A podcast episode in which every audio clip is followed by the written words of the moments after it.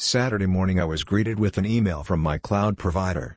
It informed me that my instance, virtual computer, that hosts this blog was unstable. It might be unreachable, and my provider said that it would be maintained. Okay, good. Why bother me? It said that the computer would not be running and I would have to start it. Oh shit. In other words, the blog would go down until I discovered it was gone. They didn't suggest the absolutely simplest way to deal with the problem I made a backup of everything and started a new virtual computer and loaded the backup onto it. Problem solved. We are now on a new instance. That took the better part of an hour to do and test.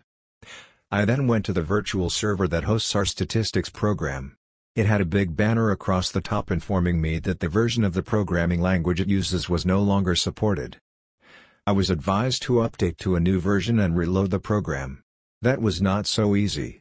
I had to create a new instance and install the program. That also included configuring the web server and adding the maintenance programs I use. I also had to export the data from the old instance and set up a database for the new one. That took me until 7.30 on Saturday night.